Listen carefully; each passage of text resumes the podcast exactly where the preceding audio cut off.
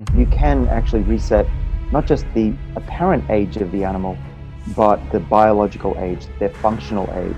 So when we do that in the eye of the mouse, we, we deliver a set of three genes and we turn them on, and we don't just see the clock go back, we also see that the mice get their vision back.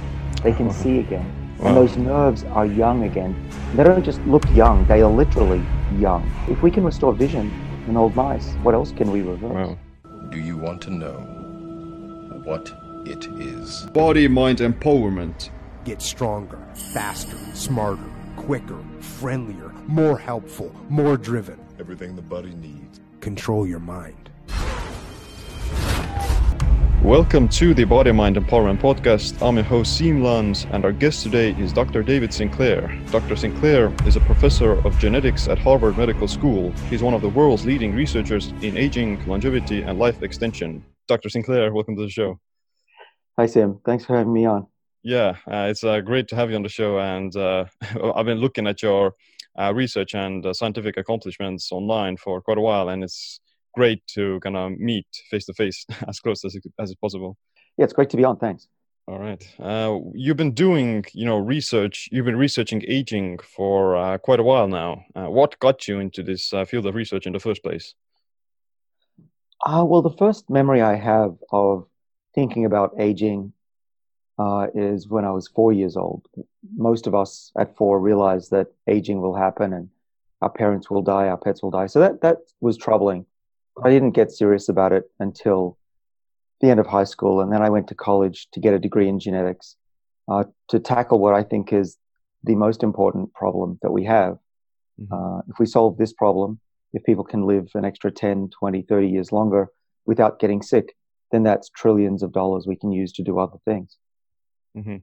Yeah, it's it's so, it's so true in the sense that uh, people as they get older then they're also their productivity and uh, happiness tends to decline in some aspects as well they become like less functional and it's kind of a unique perspective of looking at okay if we fix the aging problem or uh, alleviate the negative side effects of it then you know we don't even have to try to fix the symptoms of everything else that aging causes exactly in the future when this all comes true and uh, it's not that far away people will look back at today and say, can you believe they were trying to cure diseases after they happened, after mm. it was too late? Uh, this is a different approach about not just understanding why we fall off a cliff and die, but what gets us to that cliff in the first place. Yeah, that's true.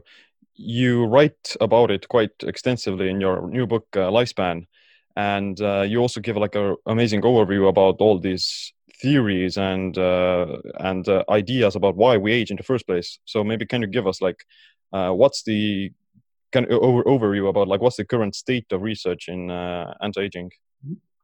Yeah, sure. Well, we've gone through phases. Every ten years, there's a new phase, and we're just about to enter a new one. Uh, in the early 2000s, uh, we were excited about longevity genes controlling our body's survival and connecting that to dieting and exercise. Um, and we, you know, we can talk about that later. There's a lot in my book about why exercise and, and fasting is good for you.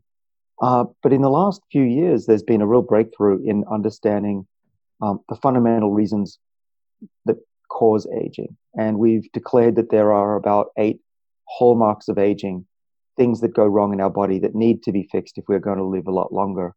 And uh, I won't go through all eight, but uh, your listeners, your viewers may have heard of some of these telomere shortening, mitochondrial right. dysfunction, uh, senescent or zombie cells uh, accumulating in the body. Uh, but what I've always been fascinated with is whether there's a single unified reason we age, not just having eight tributaries or rivers, but is there a, a major upstream river that if we block that, all of these other things don't occur? Mm-hmm. Or if we cause that to happen quickly, do these other hallmarks happen more quickly? And I propose what's called the information theory of aging. And that is that we lose what's called epigenetic information, and that leads to all of these other hallmarks of aging. And if we can slow that down or speed it up, then the other hallmarks should either slow down or get speeded up as well. And that's what we're finding in my lab, and as I describe in my book. Mm. Yeah, for sure. It's it's it's a very uh, interesting uh, idea. So, can you like talk about more of this epigenetic theory of aging? Yeah, I'd love to. Uh, I could talk all day about it. Um, so there are two types of information in the body that keep us alive. Um, without either of them, we'd be dead in a second. Uh, the first we know about, uh, most people know about, DNA, the genetic material. This is digital information, uh, similar to uh, when we used to have DVDs. Uh, it would be the music that was on the DVD. Uh, but then there's a second type of information that's just as important for our lives. That's the epigenome, which is the machines and the structures in the cell that hold the DNA in, in certain loops and packages that tell the cell what they should be and mm-hmm. what they should stay. So okay. epigenetics is what keeps a cell a nerve cell and not a skin cell, and what keeps a liver cell not turning into a uh, a, a, a, kidney cell or, or a cancer cell. Mm-hmm. And what people haven't thought about is what happens to that information over time. Uh, and but more recently, a number of labs have realized that the loss of epigenetic information, how cells read the DNA, is just as important, possibly more important for aging than the genome itself. And in fact, we've realized that your longevity and your health in old age is only 20% genetically determined and 80% is epigenetic, which can be modified by how you live your life. Mm that's that's quite phenomenal yeah and it comes to show that you don't have to necessarily age like the vast majority of people do. Like usually you your close family and relatives tend to really show accelerated signs of aging even after their 40s and 50s so it comes to show that you can actually change it and uh, control it to a certain extent. Right so i started seriously testing things on on myself diet exercise in my 20s Mm-hmm. Um, I started taking some molecules in my 30s. Um, I don't regret it. Some people ask me when's the right time to start. You know, we are aging from from conception. Actually, we can now measure a biological clock in blood, mm-hmm. and it's clear that aging doesn't 50. It starts when you're born or earlier. Um, right. So, I, you know, I'm not suggesting try dangerous medicines when you're a teenager. Not at all. But I am saying that living a healthy life that activates your longevity genes, make sure that your DVD in your cells doesn't get scratched and so mm-hmm. the cells can read the genetic information late in life. Uh, that's what I do. I don't recommend anything. Everyone can live the life they want, and I don't want anyone to live longer than they want to. but what I'm trying to do is to give people information about how to live into their 80s, 90s, and beyond in a healthy way. Mm-hmm. And my body has been uh, a guinea pig for the last 30 years. well, you're like 50, if I'm not mistaken, and you look great, so it must be working. well, I, am glad you think so. Um, I don't have any gray hair. I, I still have some hair left, so it's at 50. I'm feeling pretty good. Uh, I haven't aged uh, physically in uh, since I was 20. I mm. might actually be fitter than that. Actually, a, a, really good example beyond me is my father, who's turned 80, uh, mm. and he's stronger and fitter than I am. enjoying life, started a new career that's that doesn't really prove anything. You know, an, an experiment with two people doesn't prove something. Mm-hmm. Placebo effect is pretty strong, but our relatives haven't lived this long before. They certainly haven't been this healthy. Um, so something might be going on here. But if nothing else, it's a beacon of hope for all of us. For sure, for sure, and at least like your subjective quality of life is better, even though it may be not always uh, accurate or not what you think. Uh, exactly. I hope to measure my biological age very accurately. I haven't done that. I've only done a few tests that estimate my age, but based on those studies, uh, my body is much younger than my chronological age would hmm. suggest. Right, right. Uh, so, what are maybe some of the, let's say, uh, activities or things you can do to slow that slow down that aging process? Yeah, so uh, I've been doing a lot of it myself, and I put a lot of research in my book uh, more than I can talk about here. So there's a lot in there. Chapter two is all about how to slow aging uh, and why it why it works. In part three, I talk about what I do. So the mm-hmm. things that I do uh, and have done for many years are uh, skip meals. Uh, mm-hmm. intermittent fasting is now fashionable, but I've been doing it for for most of my life. um, very rarely eat breakfast. Mm-hmm. These days, I might have a spoon of yogurt to dissolve uh, some of the, the molecules that I take, like resveratrol. Mm-hmm. Uh, but mostly, if the, my recommendation, if there's one thing I could say after all these years, uh, it's eat less often. Mm. Uh, we're, we're, told by our parents typically or our teachers, don't be hungry, snack through the day, eat three meals. Uh, in my view, this is wrong. Um, mm. for kids at school, it's different. But once you're in college, you shouldn't be eating three full meals a day and snacking yeah. in between. Yeah. Uh, you want a period of hunger. Hunger is what gives your body the chance to fight back and turn on these longevity genes. Mm. The other things I do, just very briefly, of course, more is in the book, is to uh, not eat a lot of amino acids. I try to right. eat mostly plant-based foods. I will eat meat. Meat's not toxic unless it's you know smoked or heavily mm-hmm. cured, but fresh meat, cooked meat is all is all good. Sushi without too much rice, this kind of stuff I don't mind. Mm. But mostly I try to eat vegetables also because I want to protect the planet as well. For sure. Uh, I go to the gym. Doing high intensity training is important. You want to be out of breath. You want to run for at least 10 minutes uh, at the pace where you cannot carry out a conversation. You're breathing very deeply. This is very helpful. Hypoxia. Mm-hmm. Keep up your muscle strength. So I lift weights for about an hour.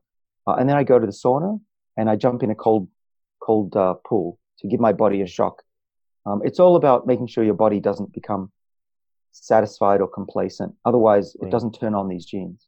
Right, right, yeah, yeah. It's it's so true that uh, the, the the way you outlined in the book is uh, also that um, your body is uh, surviving under these very harsh conditions where you're kind of forced to promote its own uh, longevity because yeah otherwise it, it becomes kind of lazy and it doesn't have any reason to carry on the genome further uh, but yeah, the few of the things that you mentioned, like fasting, I'm a huge proponent of that as well. And I think actually think it's one of the most effective ways of turning on one of these uh, longevity genes, such as sirtuins and autophagy and so others. So uh, yeah, like I'm a huge proponent of fasting in some aspects, and uh, even even yeah, like high intensity exercise they kind of stimulate the similar pathways as fasting and uh, also turns on sirtuins and so on. So you've done like a lot of research about sirtuins in your lab. So uh, why do sirtuins help to promote longevity and how do they work? Yeah, so we discovered that longevity uh, is controlled in part by sirtuins. So we discovered this when I was at MIT in the lab of Lenny Guarente, and this is now going back 25 years.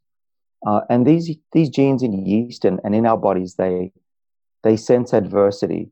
And what we discovered in my lab was about 1999, 2000, is that when a yeast cell is hungry, it will make more NAD. And NAD is a small molecule that sirtuins need to work. It's mm-hmm. the gas, the petrol for these enzymes. And they go out and they protect the genome. Uh, they stabilize the epigenome so you don't get the the scratches so quickly on, on your DVD in your cells. Um, and they repair broken DNA. They do lots of things. They control blood sugar, fat, um, cell survival. There's thousands of papers now on this topic. Yeast have five sirtuin genes. We have seven in our bodies. And those seven, think of them as guardians of the body that need to be activated by a bit of adversity, what we call hormesis. What doesn't kill you makes you stronger. And that's largely because the sirtuins and the network of survival genes that they work with. Other, other genes are called AMP kinase and mTOR. These form a, a protective network in our body, and you can activate them in certain ways that I describe more so in my book. Mm-hmm. Yeah, that's cool. Um, is is there other like any specific uh, compounds as well, or um, you know dietary choices that uh, turn on sirtuins? Yeah, good question. Um, so one of the things that's not very well known um, even though we published it in a journal called Cell, which is well known. Uh, it's called xenohormesis, uh, starting with an X, X E N O, mm-hmm. hormesis.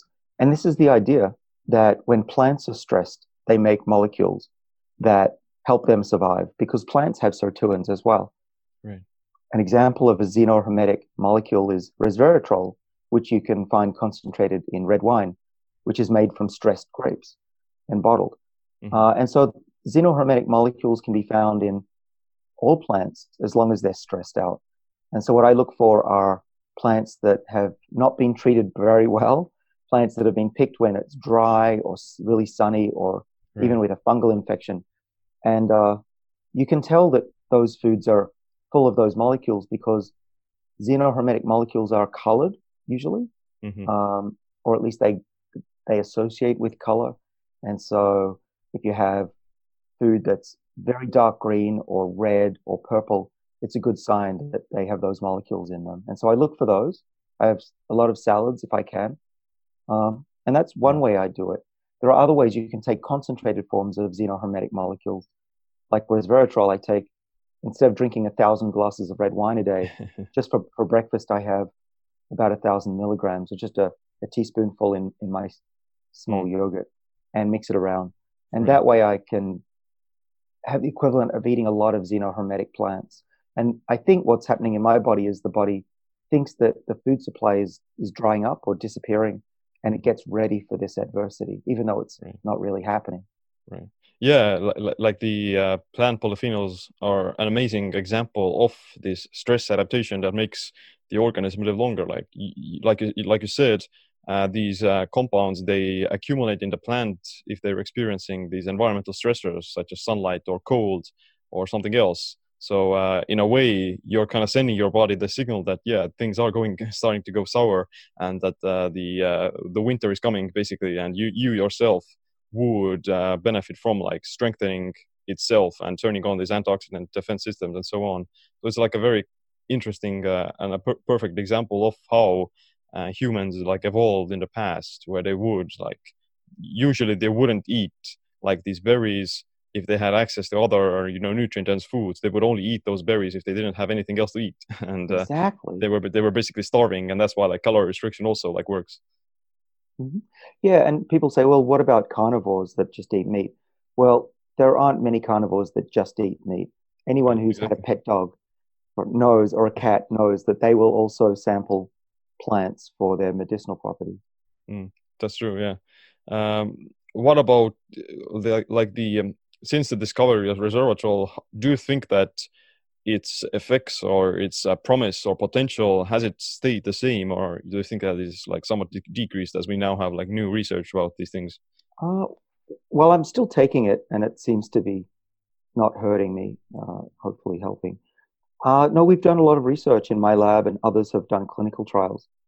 Uh, we have some things that are are also helpful um, that I've added to my reg- regimen. Uh, but resveratrol is still a very interesting molecule. Mm-hmm. Uh, scientists like to debate things, right? So it got a lot of attention. Then people had a backlash and tried to right. disprove things. But we have some uh, some fairly recent results that we've published and some new ones that we haven't published that say that the lifespan extension we get in mice with resveratrol, mice that eat a Western diet, uh, is working through activating the sirtuins. Mm. Now, one way to think about, I mentioned NAD and I mentioned resveratrol. Mm-hmm. These act together in different ways. So think of it this way: there's a sirtuin enzyme that's protecting the cell, and it needs to be activated.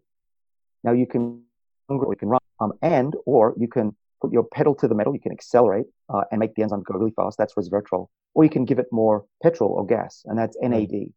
And so the gas, the accelerator, the the fasting, um, and all these other things I do are all designed to keep my sirtuins always in a hyperactive state. Mm-hmm. And NAD is is better in a sense than resveratrol, um, or at least helps resveratrol because it activates all seven of the enzymes, not just number one. Right. Yeah, that's that's pretty interesting. That uh, it kind of mimics fasting to a certain extent, or mimics exercise in some aspects of kind of tricking your body into thinking that it is exercising and it's activating these sirtuins. So you mentioned uh, NAD, and uh, one the area of research of NAD boosters and precursors is also pretty uh, interesting. So, like, what is NAD and uh, how does it affect aging? Uh, the NAD, how does it work? Yeah. Yeah. Well, so NAD is a molecule that we need for chemical reactions in the body, about 500 reactions, and without it, we're, we're not going to live very long. And it became a very boring molecule in the 1990s. But when we discovered that sirtuins were important, uh, Lenny Guarente, my, my old lab across the river behind me, mm-hmm. uh, discovered that NAD is used by sirtuins. And what we then really figured out was that NAD levels go up and down during the day. When we are hungry, it goes up. Full goes down. When we sleep, uh, it's going down, or when we go to wake up, it comes up. So it's essential and it's changing through the day. Mm-hmm. And what we have realized is that as we get older, uh, many many of our tissues, our body um, tissues, goes down with NAD. So if I look at an old mouse, for example, it has very low NAD levels. And what we're finding in my lab and other labs is if you raise those NAD levels back up either to normal, young, or even higher, we have mice that can do remarkable things. Uh, we published last year that mice can run up to twice as far by raising their NAD levels back Mm. to young. So 20 month old mice were running like they were five months old again. and that w- we traced to uh, improve blood flow through their muscles, which is something you usually only get if you exercise a lot. Well, that's that's pretty fascinating, and yeah, I've also seen uh, some of your research that it's really effective in um, the the mice, like just energy production and feeling more youthful and behaving like a young mice mice would. Uh, but there are like different uh, types of boosting or different ways of boosting NAD, uh, like uh, nicotinamide riboside and NMN. So, can you walk us through all of the different types of them?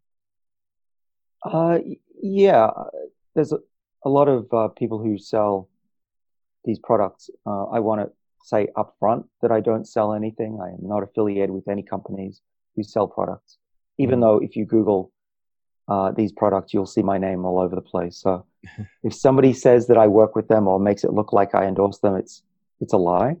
Uh, but I can tell you my scientific opinion.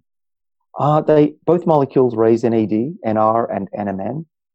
Um, I take NMN because uh, I have a supply of it in my basement because we we made a lot of it. Um, it's more stable. Uh, NMN will last longer.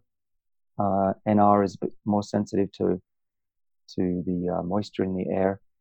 Um, but mostly they're they're equivalent. Now we've done some experiments putting them head to head. We've seen that in endurance experiments, it looks like NMN performs better. Uh, but you know, it, I don't want to get caught up in this war, which is better. Right. I'm more interested in trying to understand what the biology is. Now, NMN is more expensive. This is one downside of NMN if you want to buy it. Mhm. Um, but what I'm focused on is doing clinical trials with uh, different molecules that are hopefully better than either of those. And those clinical trials have been going on now for 18 months, and we know a lot about how much you need to dose people to raise their NAD levels up to about twofold normal levels. And we hope to do a, a phase two efficacy study in a disease next year called Friedreich's ataxia. And this would be, I think, the first, um, well, maybe not the, the, first, but one of the first studies to, to test the efficacy. Um, the reason I paused is that there was a study that just came out looking at NR plus Mhm. terras- which is like resveratrol. Um, and they saw some benefits in ALS patients, which what used to be Lou Gehrig's disease. Um, and so I'm excited by some of these early studies that are showing there might be some benefits in people, not just in mice. Right, right.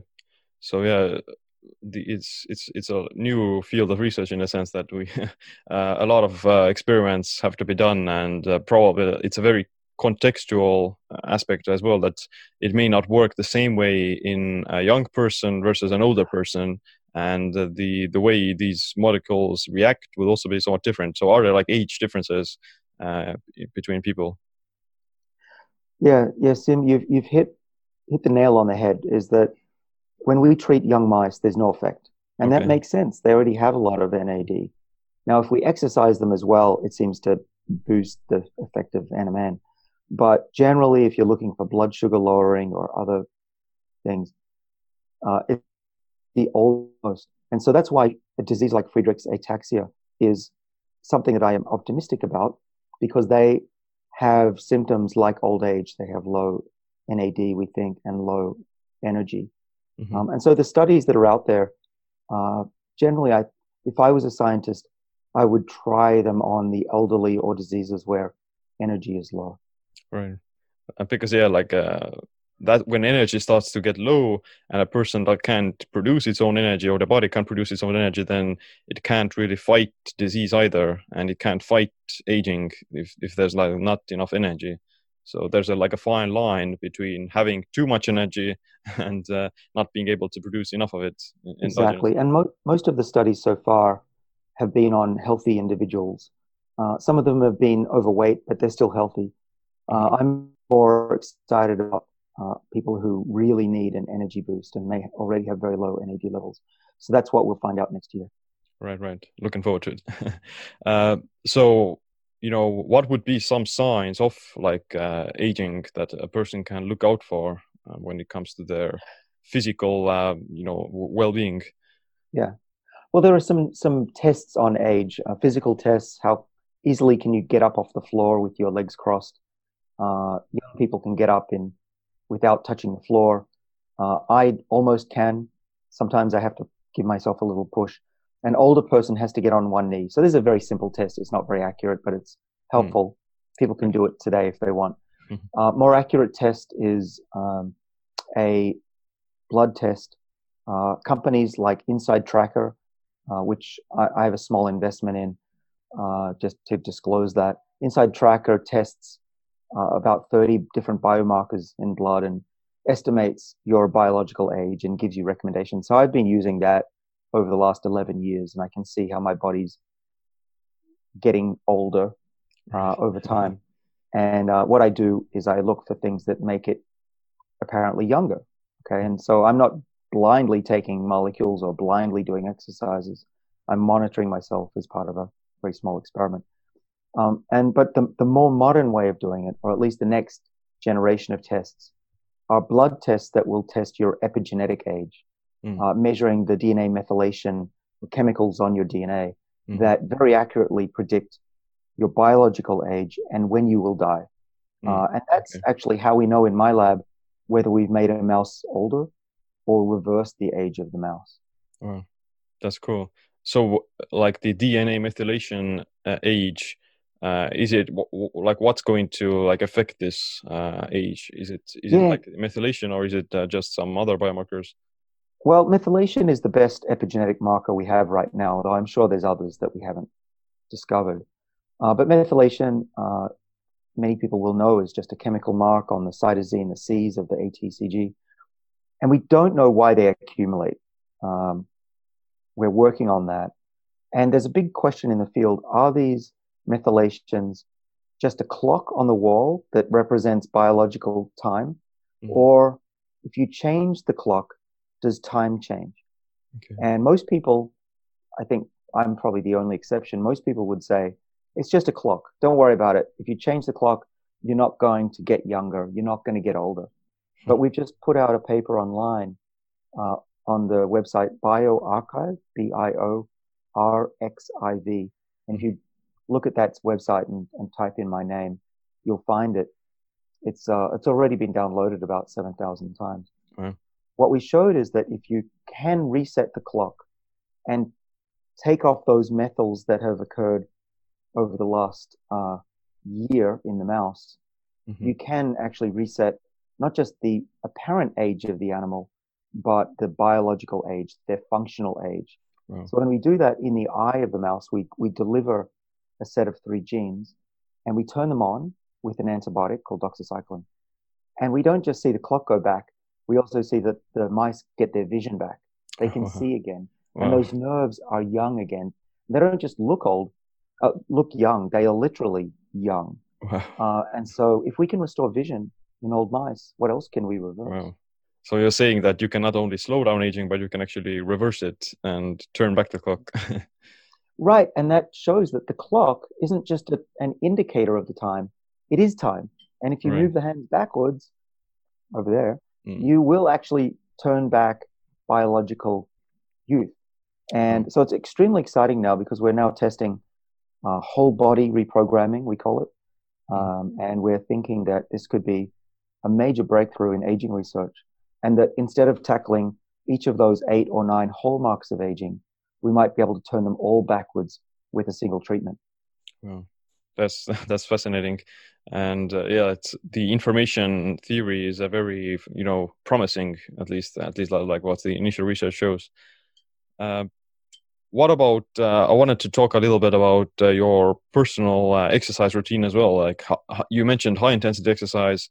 So how do you do it, and uh, like how often, on what days? All right. Well, this is the part of my life where I'm not as good as I wish, uh, mainly because I'm working till midnight most nights, uh, okay. uh, except for Sunday. Uh, a weekend, I spend three hours in the gym trying to make up for my lack of exercise during the week.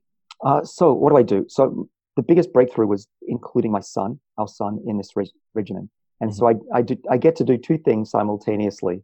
I get to be a good parent and I get to exercise. So that's the tip to all those parents out there. Yeah. Uh, I, I go to the gym a couple of times a week in our house. We have a little gym. But then the, the three hours is at a real gym where we spend an hour both weightlifting with a, with a trainer, very intense, um, all body, mostly the core, the back, the le- don't forget about the legs. The legs are very important, mm-hmm. um, especially if you have to write a book for two years. uh, yeah, this book I have it here. This this almost killed me. Uh, I sat down for two years and I didn't get up basically. Awesome. But I, I'm I'm now recovered. I can now walk again. I'm actually at a standing desk. I don't know if you can. Mm-hmm. At a standing desk. I, I don't sit down during the day. That's important. Um, at the gym, after that hour of weightlifting, we will then do uh, core exercises of uh, rolling on the ball and, and sit ups that kind of make sure the core is there, holding uh, rubber bands to the side like this. Then we'll get on a treadmill and stairmaster and just go until our breath is extreme. Uh, we'll do that for about half an hour, and uh, it's a mixture of rowing and uh, running and climbing. Mm. and then the rest of the time is a lot of fun. We go down to the sauna and get really hot. We go to the steam room, get really hot, and then get it in the hot tub, uh, mm. relax mm. a bit, and then do a cycle of hot tub cold, hot tub cold. And the cold is only four degrees. Uh, mm-hmm. I hate it. It's really painful. uh, but we do it because afterwards we feel great and we think that it's activating also also two uh, enzymes to protect the body. Mm. Yeah, yeah, you're right that uh, the hot and cold are amazing. Like uh, for the uh, FOXO proteins as well as autophagy and uh, AMPK and so on. So they're very powerful activators of these pathways. Yeah, actually, I've, I've been doing a bit of an experiment on myself looking at my blood sugar levels. And uh, so I recently, just a week ago, got a blood sugar monitor. Mm-hmm. And so actually, just using my phone, um, I can test my blood sugar under here. Nice. Uh, let me show you uh, what, what it looks like. And when I go into the the sauna, I'm, I think I'm losing my, so I'm, I'm now slightly lower than I want to be. Mm-hmm. That's, you can see the graph. So you're fasting at the moment. uh, yeah, I haven't had any breakfast. That's my sleep and my breakfast. I've, all the red means uh, is good. Mm-hmm. But when, when I, if I'm full and I go into a sauna, I have to confirm this, but so far it looks like sauna is also bringing my blood sugar down, which would be pretty interesting. It would fit with the hormesis idea. Mm-hmm. Yeah, yeah, I, I think so as well because of like the heat shock proteins and uh, and such in- increased insulin sensitivity. But what about the cold? Some people say that their blood sugar rises when they get into the cold. Yeah, I didn't see that. Uh, it was pretty steady. I'm not sure if it goes down or up. It was. Uh, I didn't have enough uh, n values to be able to be confirmatory. right. Over the next few weeks, I'll I'll probably send out on social media some results, preliminary results. Mm. Um, needs more repeat repeating. But yeah, the cold the cold is uh, is going to have long term benefits by boosting the amount of brown fat in the body, which mm-hmm. sits up here on the shoulders, and uh, that activates the sirtuin gene number three. And I, I think that probably the instant effects aren't going to be as apparent as the long term ones. Yeah, yeah, for sure. So, like managing your blood sugar and uh, staying insulin sensitive is also very important for anti aging, right? Yeah, your blood sugar levels is the best blood predictor of longevity, just based on mm. you know looking at thousands of people's longevity. Mm-hmm. And so yeah, uh, it's thought that it's not just a, a clock of aging, but it also controls aging, and that's why the drug metformin is used by a lot of people, uh, myself included, to keep blood sugar levels under control. Mm. How do you use it, and uh, how often? Uh, well, I've only been trying it for about two or three years, and it really came from work from Al- out of uh, Nir Barzilai's lab mm-hmm. uh, and some other papers that studied more than 100,000 people now. And it turns out that diabetics, type 2 diabetics who take metformin, are less prone to disease than people who are not diabetic and don't take metformin. Wow. So, what that says is that it's likely to be an anti aging medicine. Mm. And you can see actually the risk of heart disease, cancer, Alzheimer's, and frailty goes down after taking metformin. And so I was convinced by the data. The risk is fairly low. You want to consult a doctor because it is a medicine, at least in this country um, and the English speaking world. Uh, but it's very safe and very cheap, relatively. Mm. Um, and so I decided to take it. And I think it's improved my overall health as a result. Mm. Yeah, yeah, like probably the reason has to do with suppressing insulin and IGF-1 and also uh, inhibiting mTOR because that's also like one of the longevity pathways. So, uh, what what can you tell us about mTOR and aging? Yeah, so mTOR is the third one that I haven't talked about. There are only three main pathways, and they all talk to each other, right? So, mm-hmm. scientists will argue whose pathway is more important. um, it's really silly because they're all talking to each other. Right. mTOR is a really important one. Um, that's controlled by sirtuins. It's controlled by uh, metformin, as you said. What also controls mTOR is how much how much meat you're eating, and there are certain amino acids that are more impactful than others. So branched chain amino acids, uh, these would be um, lysine, oh, sorry, leucine, isoleucine, for example. These are heavily concentrated in meat. Mm-hmm. Um, that's one reason I don't eat steak every night. I try to eat more right. plant-based foods. So low amino acids will act, uh, inhibit TOR, and TOR inhibition has been shown in animals and also in humans to have anti-aging effects. And it's actually the strongest way to extend lifespan in mice. Mm. And so, for that reason, some people are trying rapamycin, which is a drug that inhibits the immune system typically. Mm-hmm. Um, I, I, don't do that because I, I think it's, it's got some toxic side effects that I'm not willing to take the risk. But there are some new molecules that are like rap, rapamycin. They're called we don't think will have the side effects. And those are really promising, but they're in clinical development still. Okay. Yeah, that, that's mTOR is yeah, like pretty important. It like regulates cell growth, and uh, there are studies showing that too much mTOR accelerates aging and uh, promotes cancer growth and so on. But at the same time, like too little mTOR is also somewhat bad because it can lead to like sarcopenia and uh, muscle wasting. So how do you find this sort of a sweet spot between uh, mm-hmm. getting like sufficient amounts of mTOR but uh, not too much? Yeah, yeah. So as I as I tweeted out last night in response to a new study that says meat is fine to eat, uh, what I said was uh, the media goes back and forth. Every study, it's extreme. Don't eat meat. Eat right. meat. Don't eat meat. Eat meat. The truth is that it's more about when you eat than what you eat, and so watch how much you eat uh, and mix it up. Don't eat too much of any one thing. Don't yeah. eat all fat. Don't eat all steak every night, in my view. And more importantly, don't eat all the time.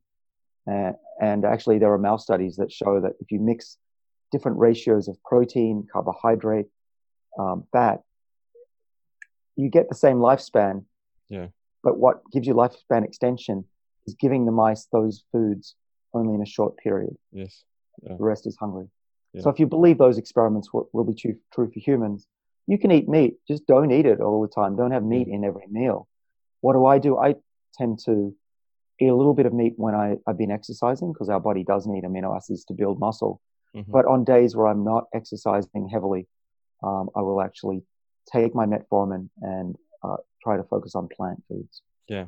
Yeah, I totally agree with you in the sense that people tend to go to the extremes, and you can definitely just avoid all the negative side effects of all these extremes by trying to practice more balance and like you said just skipping a few meals and uh, restricting some of the protein is, is, is, going to just give you most of the results in terms of uh, the uh, longevity. Like you're not going to overstimulate mTOR but you know if you are fasting then you still want to make sure that you get enough of the mTOR and uh, the protein synthesis to maintain your muscle tissue. So in that sense if you are practicing some form of time restricted eating and fasting, which is like the critical part of the longevity increase, then uh, you don't have to be that kind of neurotic or that afraid of the animal protein because you're already getting most of the like sirtuins and autophagy activation from the fasting. Right, and and you don't want to keep anything constant. Yeah. The idea of hormesis is to uh, have periods of recovery and growth, and then stress, recovery and growth, stress and that's why you know i'm not always in the sauna i'm not always in the cold yeah. tub and i'm not always exercising uh, you got to change it up and keep your body in a state of high alert. Yeah, that's that's true. Uh, so what what's like the upper limit for human lifespan then? How far can we go? Yeah, well, there isn't any law that says this is how far we can go and no further. We do know that just naturally, genetically, evolutionarily, we can't get past about 120. Mm. 122 is the debated lo- longest life. But uh, you know that doesn't matter. It, it, what it proves to us is that from the average to the maximum, there's still 40 years to play with. Yeah. But can we have people living beyond that? Well, yes, I believe that's possible because just because we have a natural lifespan doesn't mean we have to stick with that. Nothing mm-hmm. about our lives is natural.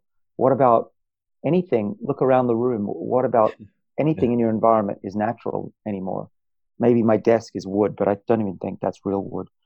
uh, so the argument, oh, we have a natural lifespan. Yeah, so what? Let, yeah. Let's work on that. Let's figure out why some species can live to 200 years. Whales, for example, who are very similar genetically to us.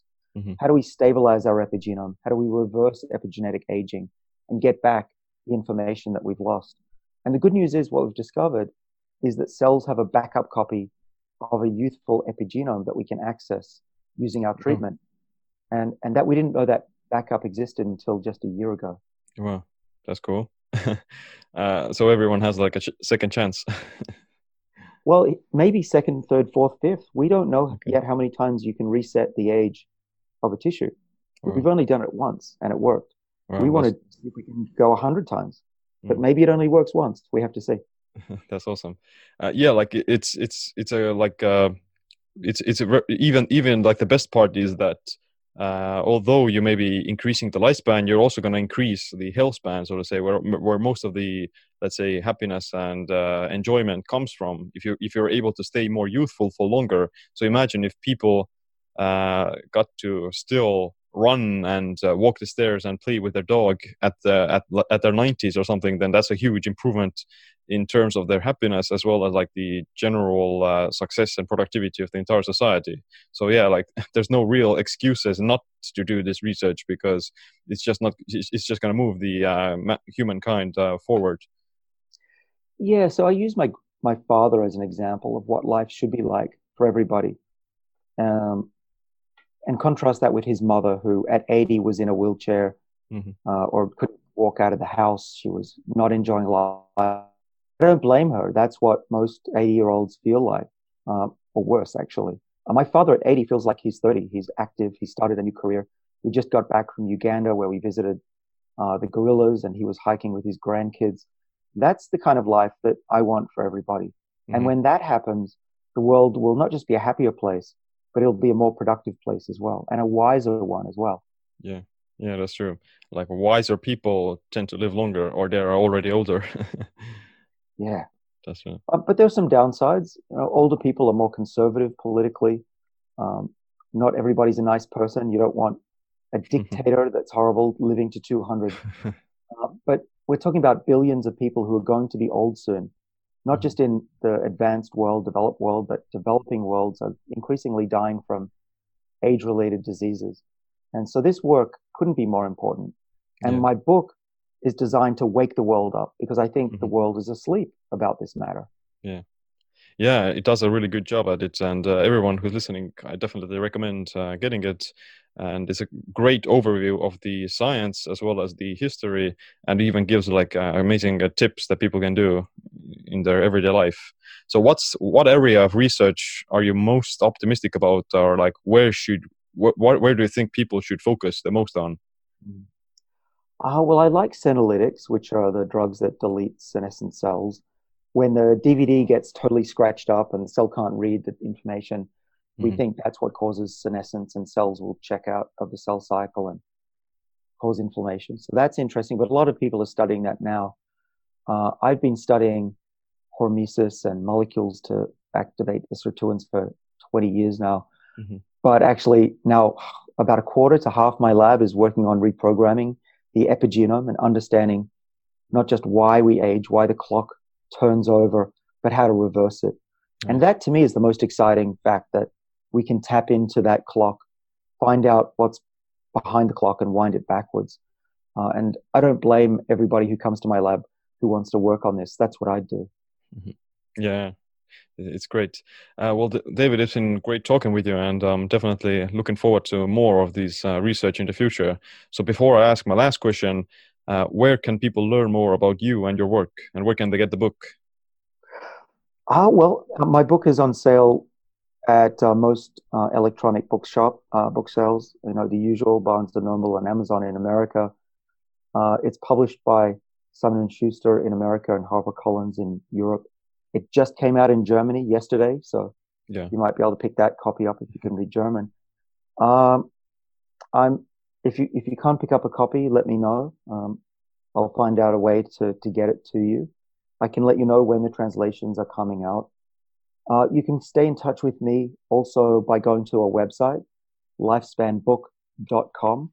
There's a newsletter you can sign up for on that site.